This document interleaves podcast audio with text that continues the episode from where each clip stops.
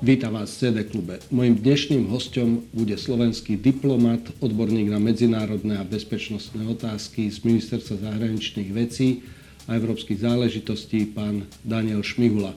Budeme hovoriť o zmenách, ktoré postihli Ruskú federáciu počas uplynulého roka a prípadne o tendenciách, ktoré po invázii na Ukrajine v ruskej spoločnosti máme možnosť vidieť. Vítam vás štúdiu. Ďakujem za pozvanie. Ste autorom viacerých kníh, odborných statí a za ostatný rok vám vyšlo viacero e, odborných článkov na tému Ruska. Kedy sa zrodil váš záujem o túto krajinu? V roku 1977. Môj otec sa vtedy stal zahraničným korešpondentom Československého rozhlasu v Moskve, vtedy som začal Rusko vnímať. No a potom som tam strávil 4 roky ako síce relatívne malý chlapec, No jednak som dostal takú kompletnú výchovu takého ruského školáka, aj s takým troška militaristicko-imperialistickým nádychom. Stal som sa viac menej funkčne bilingválnym. Ruštinu považujem takmer za druhý jazyk. Je to jazyk, v ktorom dokážem skladať básne, čo nedokážem napríklad v angličtine alebo nemčine. No a aj po návrate viac menej som neprerušil ten kontakt a v podstate asi 30 až 40% informácií, ktoré denne príjmam z oblasti politiky, dejín, kultúry, je, je v ruštine. Koľko ste kníh napísali zatiaľ?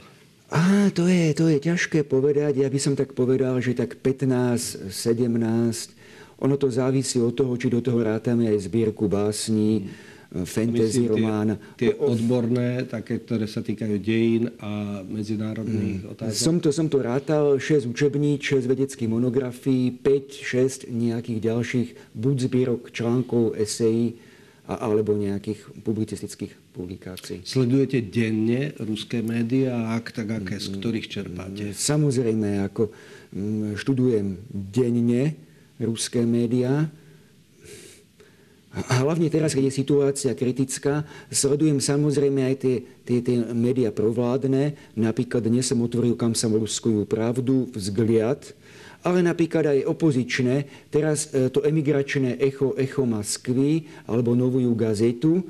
Treba povedať, že e, ak ešte pred rokom existovali v Rusku nezávislé alebo opozičné médiá, oni za posledný rok boli vlastne zrušené, prevzaté, zakázané alebo zatlačené do ilegality. Viacero ruských novinárov odišlo do zahraničia a stade sa snaží publikovať v ruštine o Rusku a pre Rusov. V tejto relácii by som chcel s vami hovoriť predovšetkým o ruskom politickom myslení a o tom, ako rok po invázii na Ukrajinu sa zmenilo Rusko a do akej miery to má dopad na celkový systém medzinárodných vzťahov. Skratke, čo sa zmenilo v samotnom Rusku za rok tejto stále ešte špeciálnej vojenskej operácie, alebo už možno aj vojny? Ťažko povedať. Prezident Putin vo svojom poslednom prejave použil formuláciu vojna a v zásade pre neho beztresne. Či to má znamenať, že tej ruskej spoločnosti vysiela nejaké iné posolstvo, čo je v celku možné, alebo niečo iné, sa e, ťažko odhaduje. E, čo sa zmenilo v ruskej spoločnosti? Ja by som povedal, a to som už naznačil, že ruská spoločnosť sa vydala samozrejme cieľene pod rozhodnutím vlády a predovšetkým prezidenta Putina. Upevnil sa mm, ten tendencia k autoritárstvu a dokonca možno aj k e, totalite. Už niekoľko rokov pod vládou prezidenta Putina môžeme tvrdiť o tom, že to akési smerovanie Ruska k demokracii alebo k liberálnejšej spoločnosti, ktoré bolo v 90. rokoch, sa vlastne zastavilo a naopak nastalo smerovanie k tuhému, tuhé, e, tušej centralizácii, v podstate samovláde prezidenta Putina. E, dlho ale s tým, že tá ruská spoločnosť ako taká, to bola súčasť tej spoločenskej dohody, ktorá tam bola, mala istú veľkú mieru slobody také individuálne, keď sa nemiešali tie ľudia do politiky, mali pomerne široký priestor na akúsi seberealizáciu. E, lenže posledné roky už dochádzalo k zvrate tohto trendu, k posilňovaniu výkonnej moci, mocenského aparátu, e, tajnej služby, armády, štátnej byrokracie a aj e, tá oficiálna ideológia, ktorá sa hlása z tých najvyšších miest toho Ruska je niečo, čo by ešte pred takými desiatimi rokmi bol v akomsi intelektuálnom undergrounde. To sú rôzne kombinácie geopolitických teórií, euraziatizmu, predstav o impéria, mm, akési by som, by som to nazval, že akési oslavovanie vojny a vojnového militarizmu, a to sa všetko ešte upevnilo za posledný rok. Vojna tomu poskytla vynikajúcu príležitosť. Všetky opozičné skupiny boli v zásade potlačené, zatknuté, vyhnané z krajiny. Veď na začiatku tzv. špeciálnej vojnovej operácie mnohí Rusi v Moskve a Petrohrade protestovali. Toto bolo potlačené. E, naopak, e, tá celá tá manipulácia tej spoločnosti preváda, viedla k tomu, že tá spoločnosť buď prijala ten vládny narratív, alebo začala byť veľmi, veľmi pasívna a jednoducho sa, sa podvolila. E, Putin upevnil tam e, svoju moc aspoň na vonok. E, nie je tam nejaký, nejaký nesúlad na vonok v tej spoločnosti. Pristúpilo sa k takým veciam ako mobilizácia. V 20. storočí bola mobilizácia v Rusku vyhlásená dvakrát možno trikrát za občianske vojny, ale to bol špecifický, mm-hmm. špecifická situácia. Tá spoločnosť sa militarizuje. E, Putin vlastne smeruje k tomu, že vsadil na kartu vojenského víťazstva a tomu prispôsobuje aj vnútornú politiku, aj mm-hmm. ekonomiku.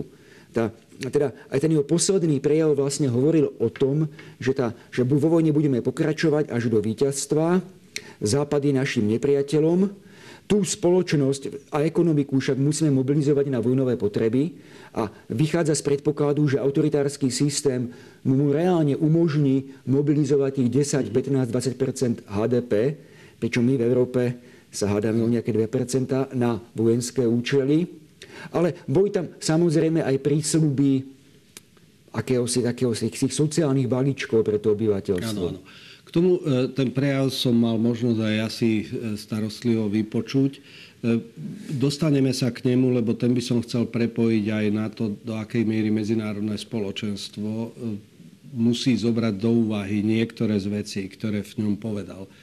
Predsa len s tou ruskou spoločnosťou. Zdalo sa, že na začiatku Putin triumfálnym spôsobom obsadí Ukrajinu. Nikto nepredpokladal, že vojenská sila Ruska v porovnaní s vojenskou silou mhm. Ukrajiny, že toto bude nejaká symetrická vec, že tí Ukrajinci sú vyrovnaní partnery v mhm. boji.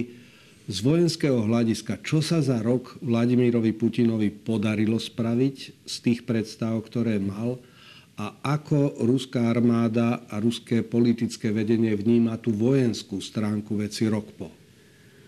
Mm, z pôvodného plánu, ako si ho vymyslel Putin, sa nepodarilo realizovať nič. Ten pôvodný plán vychádzal z toho, že Ukrajinci sú slabí, nebudú bojovať. To bola tá falošná predstava, že Ukrajinci sú akýsi menej cení Rusi, ktorí sa nechali ovplyvniť e, polskou, rakúskou, nemeckou, americkou propagandou a si myslia, že sú Ukrajinci. A ako náhle dostanú možnosť sa slobodne prejaviť, tak sa ukáže, že sú vlastne ruské ľudí, teda, teda Rusi. Toto samozrejme skončilo, tak toto jednoducho nebolo. Ukázalo sa, že Ukrajinci sú Ukrajinci a bojujú za svoju, svoju vlast. Tie vojenské sily boli pomerne slabé a naozaj skôr to vyzeralo, že Putin počíta s nejakou formou vojens, politického prevratu priamo v Ukrajine, ktorý bude iniciovaný ruským vpádom a nakoniec ten ruský vpád, že budú tí Ukrajinci vítať, alebo aspoň časť tej spoločnosti bude vítať kvetmi a že nejakých tých nacionalistických banderovcov tam niekde zo západu Ukrajiny, že to tie bezpečnostné orgány rýchlo, rýchlo pochytajú a mm, alebo sa mi pri najhoršom nechá zriadiť akýsi zvyškový ukrajinský štát na, na, na západe mm. Ukrajiny. To bohužiaľ vychádzalo z tej falošnej ruskej predstavy, ktoré, mám veľké množstvo Rusov a nielen z tej elity obyvateľstva, že Bielorusi a Ukrajinci sú vlastne len akási lokálna verzia, verzia tých Rusov a bude úplne prirodzené, ak sa opäť splínu do toho veľkoruského celku. No a zároveň ten plán počítal s tým, že západné krajiny sice budú protestovať, možno proti Rusku budú nejaké sankcie, ale že vlastne sa voči tomu Rusku reálne nepostavia. A ak áno, tak ich pomoc bude málo účinná a Putin a Rusko dokážu túto svoju agresiu, túto svoju intervenciu ako si prikryť jadrovým vyhrážaním. Totiž tiež si u nás málo ľudí uvedomilo, že sa zmenil ten ruský jadrový narratív. E, pokiaľ donedávna, donedávna vlastne e, existoval od karibskej krízy a berlínsky akýsi konsenzus, že tie hlavné jadrové mocnosti jadrové vyhrážanie v praktickej politike nepoužívajú a si to nechávajú do rezervy pre naozaj situácie, keď, keď, keď pôjde o prežitie národa, e, tak e, niekoľko rokov sa v Rusku diskutovalo o tom, že nejaké odvážené, šikovné politické vedenie, hoci aj vojensky slabšej krajiny, môže byť úspešné, ak e, má jadrové zbranie a prikrie lokálnu vojenskú operáciu s obmedzenými cieľmi práve týmto jadrovým vyhrážaním, asi pod podmienkou, viete, my sme jadrová mocnosť. Ak nám nedovolíte Ukrajinu obsadiť, my pôjdeme do jadrovej vojny. Ste naozaj ochotní zomrieť v jadrovej vojne kvôli Ukrajine? To bol Putinov narratív prvé mesiace po operácii a samozrejme, samozrejme predtým. Totiž fakticky vojna sa stala neodvratnou od decembra 2021, keď e, Putin predložil tie dve ultimáta NATO a Spojeným štátom, zaujímavé, že napríklad nie Európskej únii, to nebere príliš, mhm. príliš do úvahy, kde, kde predložil vlastne požiadavku návratu k mocenským pomerom z 90. rokov. Z 90. Mm-hmm. rokov a možno vlastne aj v čase studenej vojny, že sa proste Rusku sa prizná sféra vplyvu. Mm-hmm. Zase bolo jasné, že keď toto predložil, predložil to nekompromisne, e, odmietali o tom rukovať aj ruskí diplomati, dokonca si robili, poviem to otvorenie, ako že dobrý deň zo Spojených štátov a, a, a z NATO a z Európy ako takej. Takže potom musí nasledovať nejaká reakcia. Keďže toto ultimátum, tieto podmienky boli vlastne odmietnuté, lebo nemohli byť prijaté, to proste bola nemožnosť, tak, tak aby zase mm-hmm. musel niečo spraviť. A to bolo vojenské kroky, mm-hmm. rozhodnutie. No, čiže... A toto vlastne no. nevyšlo. E, teraz, čo sa usiluje, to sa usiluje využiť tie čiastkočné územné zisky, ktoré ruská armáda získala, ako svojráznú zálohu na mier.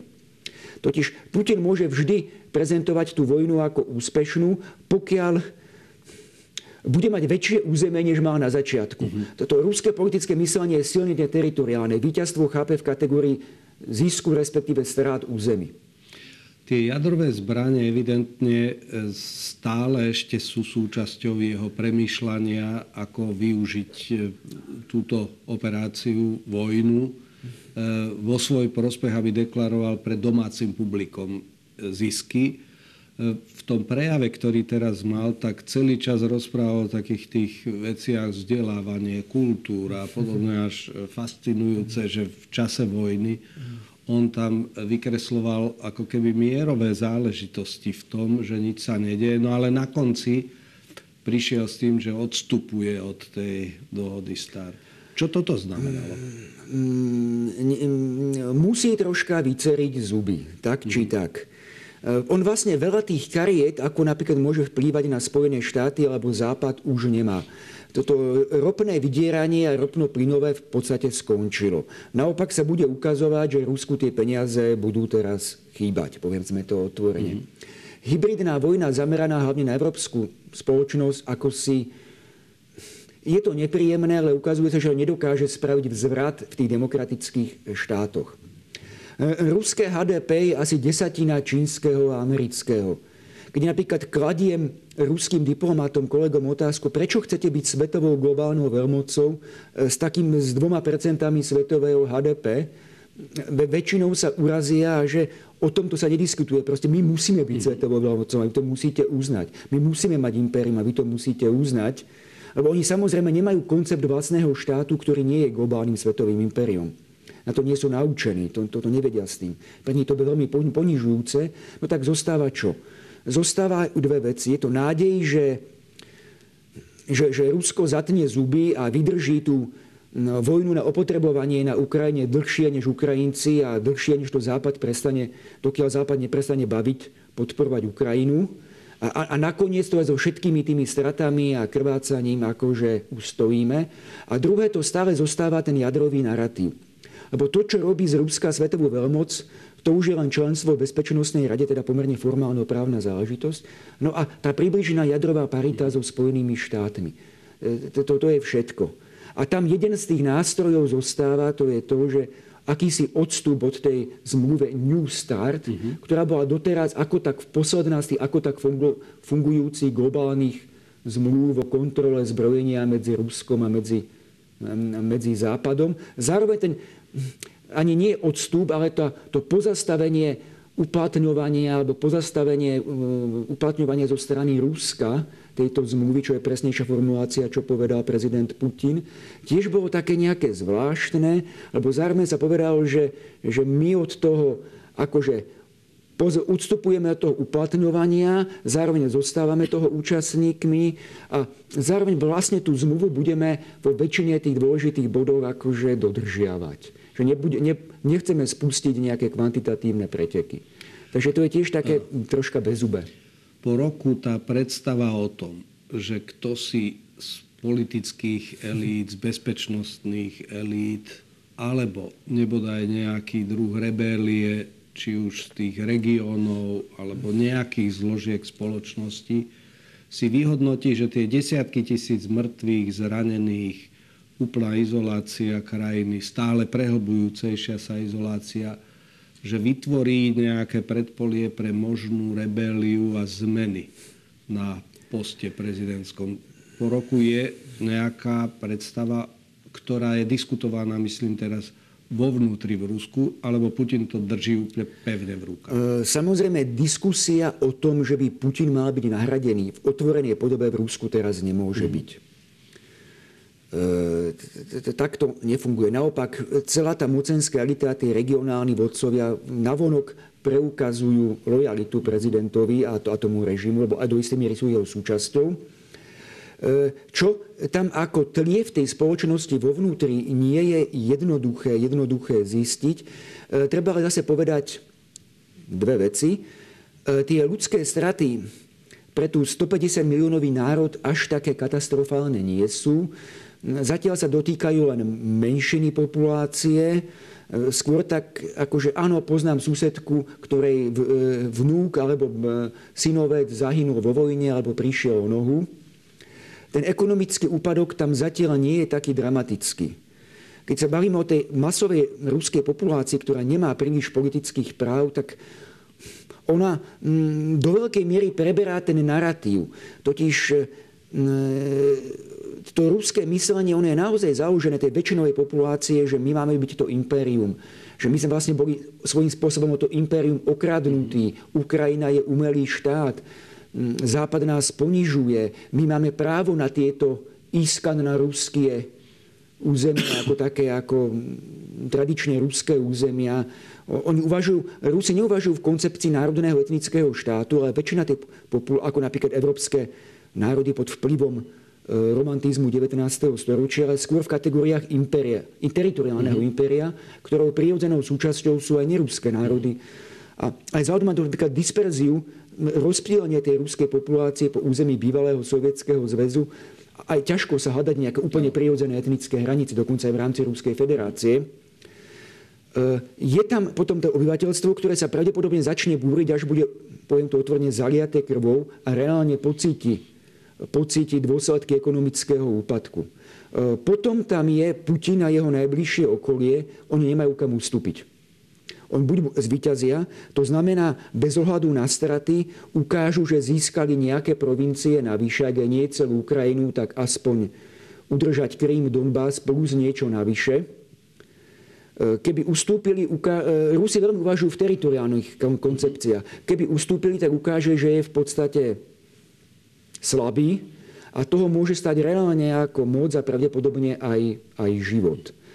A, a samozrejme nechce so sebou robiť nejaké divadlo niekde v Hagu pred medzinárodným súdom alebo niečo takéto. Tí ľudia musia pokračovať vo vojne. Potom tam je tá širšia ruská mocenská elita, ktorá chce žiť aj po Putinovi.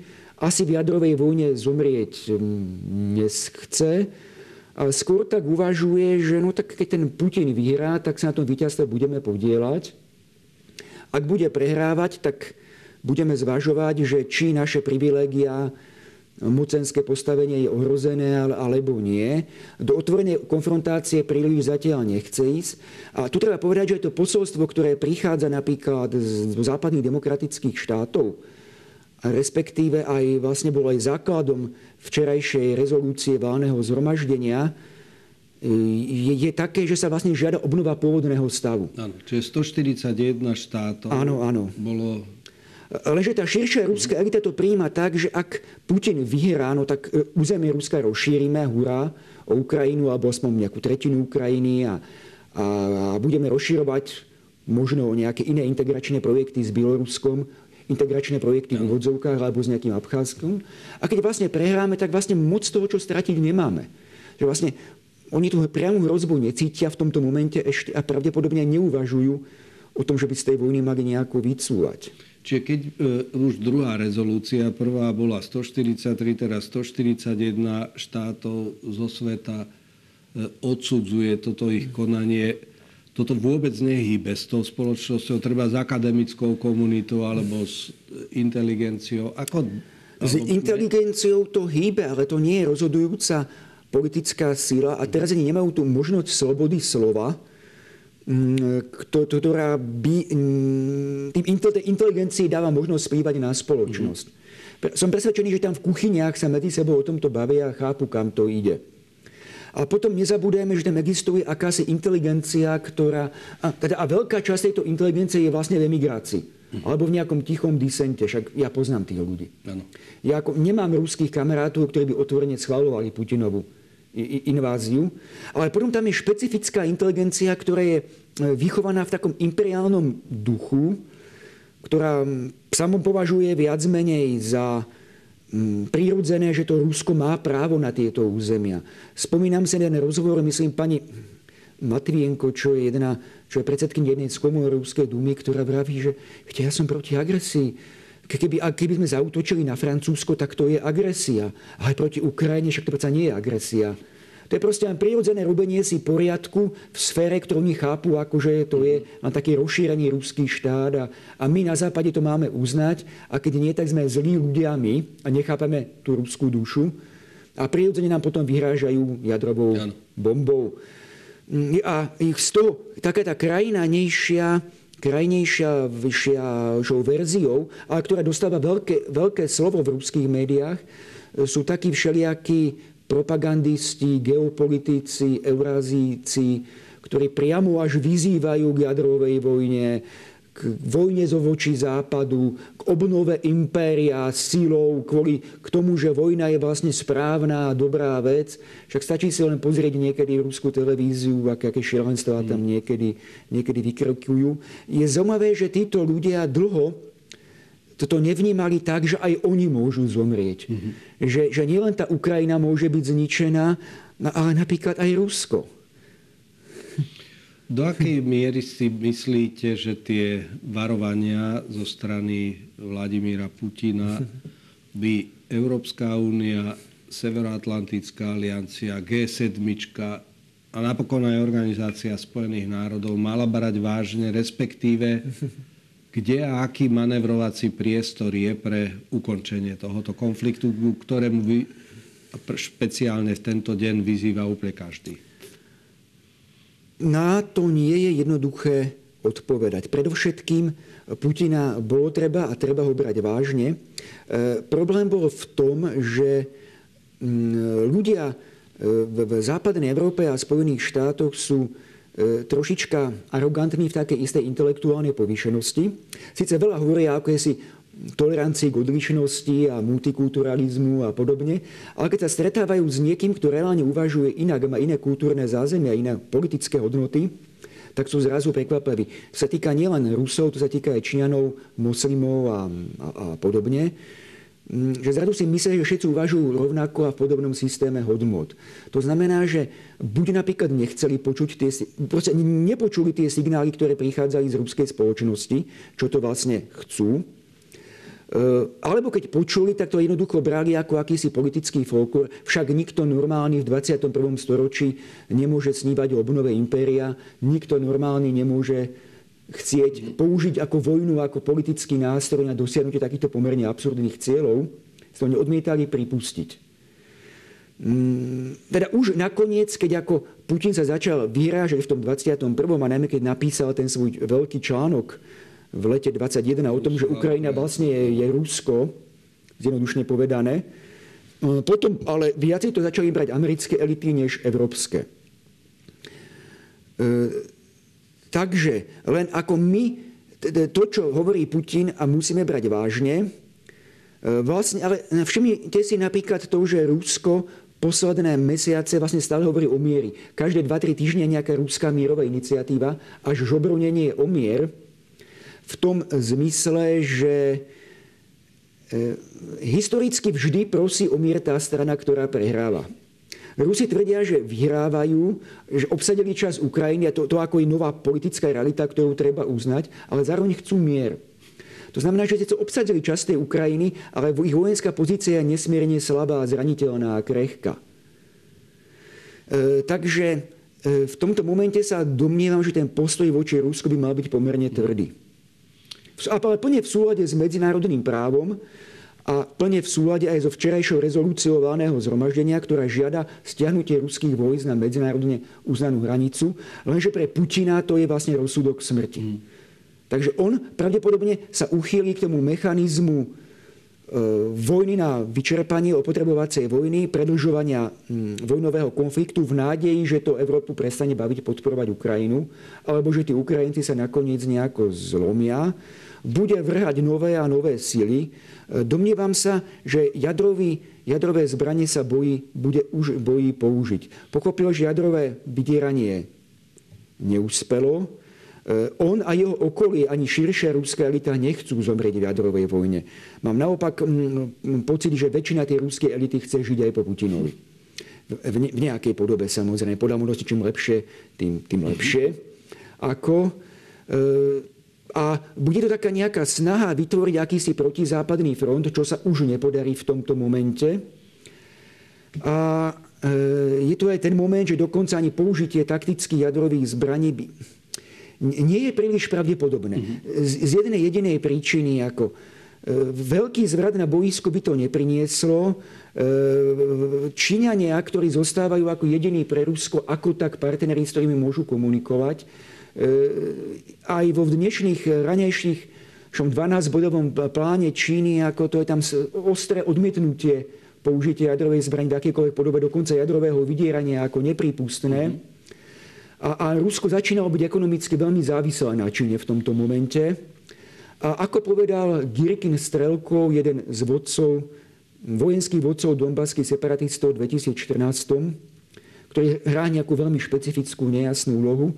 Keby sme my Rusi použili voči Ukrajine hoci len taktické jadrové zbranie, do dvoch týždňov Američania s radosťou dodajú analogické taktické zbranie zbranie Ukrajine a padne množstvo iných e, tabu. Neviem, nakoľko má pravdu, ale takéto uvažovanie môže byť v tom okruhu vedenia ruskej armády a tajnej služby ako, ako prítomné. Za ten rok sme sa veľa dozvedeli aj o sebe, o Slovensku, o našich ľuďoch, o našom uvažovaní, o vplyve tohoto konfliktu aj na politické uvažovanie našich elít, našich občanov z vášho pohľadu, v čom zmenila ruská agresia a ročný konflikt Slovensko, čo vás prekvapilo, pozitívne, prípadne negatívne? Mm, nerad by som začínal túto vnútropolitickú diskusiu, aj preto, že to je diskusia veľmi dlhá, mm, veľmi Takže... náročná, ale položil by som no. takúto protiotázku. Uh-huh. Poznáte nejaké dielo slovenskej literatúry, kde by, kde by napríklad Rusi vystupovali ako negatívne postavy alebo nepriatelia? No moc nie. To ako, e, tu ja, ako keď už e, argumentujeme, tak Alexander Duleba, výborný znalec Ukrajiny, ktorý často komentoval v priebehu roka tento konflikt, tak hovorí, že my sme si vysnívali alebo uvažujeme o inom Rusku, ako, ako reálne Rusku existuje, je. áno. A toto mňa, musím povedať, mimoriadne prekvapilo, lebo u nás zrovna veľká expertíza na Rusko nie je. Veľmi málo ľudí poznám, ktorí v Rusku reálne boli, zvlášť za ostatných treba 5-10 rokov. Ale ten sentiment a chápanie Ruska a jeho snách alebo chápanie Ruska a jeho pocitu ohrozenia. Toto ma veľmi prekvapilo, že do akej my sme, miery je My sme prítomné. vlastne svojim charakterom západoevropský stredostavovský národ zjednodušenie, ktorý je členom e, Európskej únie, NATO, hlási sa vlastne k západnému civilizácii, počnúť s náboženstvom, to je katolicizmus, evangeli, evangelické náboženstvo. Ale zároveň sa 200 rokov vychovávame v takom nejakom sami seba, v takom nejakom zvláštnom duchu, akému si obdivu k tomu Rusku, dokonca by som povedal až takému nejakému až podanskému, mm-hmm. podanskému postoju, postoju voči, voči Rusku. To je zvláštne, ale podľa mňa to je na samostatnú diskusiu. Áno, samozrejme. Mm. No a úplne tá posledná vec, takisto by sme o nej mohli veľa hovoriť. notoricky kladená otázka, lebo diváci, ľudia u nás sú plní zneistenia. Na Slovensku máme vyše 100 tisíc utečencov, predovšetkým žien s matkami, čiže Ukrajina a celá táto tragédia, ku ktorej Vladimír Putin dohnal nielen svoju krajinu, Ukrajinu, ale aj celé medzinárodné spoločenstvo. Keď by sme tu boli o rok, vaša prognóza, čo bude o rok? Je to ťažké prognozovať, pretože tam rozhoduje množstvo náhodných faktorov v politike, najmä v vojenstve.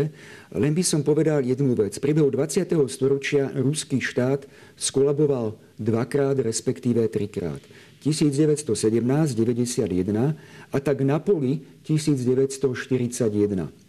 Každý z tých kolapsov bol väčšinou výsledkom nepomeru medzi reálnymi ruskými ľudskými ekonomickými zdrojmi a medzi imperiálnymi ambíciami a, a akýmisi vojensko-politickými ambíciami tej, tej ruskej mocenskej elity, ktorá sa považuje za nástupcu niekoľkých impérií, vrátane Byzancie, Antického Ríma, Zlatej hordy, Kijovskej Rusy, Sovietskeho zväzu, Ruského impéria, čo je nesmierna psychologická záťaž a podľa mňa ten národ tým vlastne strašne trpí.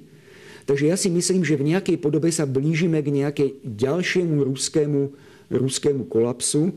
Ten kolaps nemusí mať samozrejme charakter toho, že tam nebude nič, len pláč a škripanie mm. zubov, ale proste náhle akási redukcia tej, tej politickej a vojenskej štruktúry, ktorá bude umerná, umerná ruským ekonomickým a ľudským zdrojom. Vrátane asi ne, rôznych nepríjemností pre to užšie alebo aj širšie mocenské, mocenské spektrum v tom, v tom štáte. Ako. A zároveň to samozrejme otvorí podľa mňa fascinujúce možnosti pre také národy ako Ukrajinci, Moldavania, Bielorusi dovršiť ten proces demokratizácie a westernizácie, podobne ako sa podarilo v Strednej Európe. Čo bude, čo bude so samotným Ruskom, alebo dokonca aj s neruskými národmi, ktoré obývajú túto krajinu, lebo aj tá Ruská federácia v terajšej podobe je vlastne imperium zložené nielen z mhm. Rusov, ale aj z národov, ktoré majú mnohokrát staršiu politickú tradíciu než Rusi. Tatári, Baškíri, Osetínci napríklad. Mm, to je, to je pomerne ešte špekulatívna, špekulatívna otázka. Jasné je, že Rusko v tomto momente nemôže vyhrať. Jedinou vojensky, jedinou jeho nádejou je pokračovať v konflikte dohadzovať tam stále nové a nové vlny vojakov v, v nádeji, že Ukrajinci sa ako si zlomia, alebo že ten Západ prestane baviť, podporovať mm. Ukrajinu. Čož podľa mňa už ten Rubikon bol prekročený. Aj pre rozhodujúcich západných štátnikov sa stala otázka ukrajinského víťazstva ich osobnej cti. Mm-hmm. Nemohla byť väčšia, morálnejšia podpora ako návšteva amerického prezidenta v prezidenta najväčšej svetovej demokratickej veľmoci v obliehanom meste. Fakticky. No a s týmto by som e, ukončil naše zaujímavé rozprávanie. Chcem vám poďakovať, že ste prišli, prijali pozvanie do štúdia a podelili sa s vašimi poznatkami. Určite ich ešte v budúcnosti radi využijeme. Sledujte podrobne ruskú tlač, dianie a teším sa niekedy na budúce. Ďakujem za pozvanie.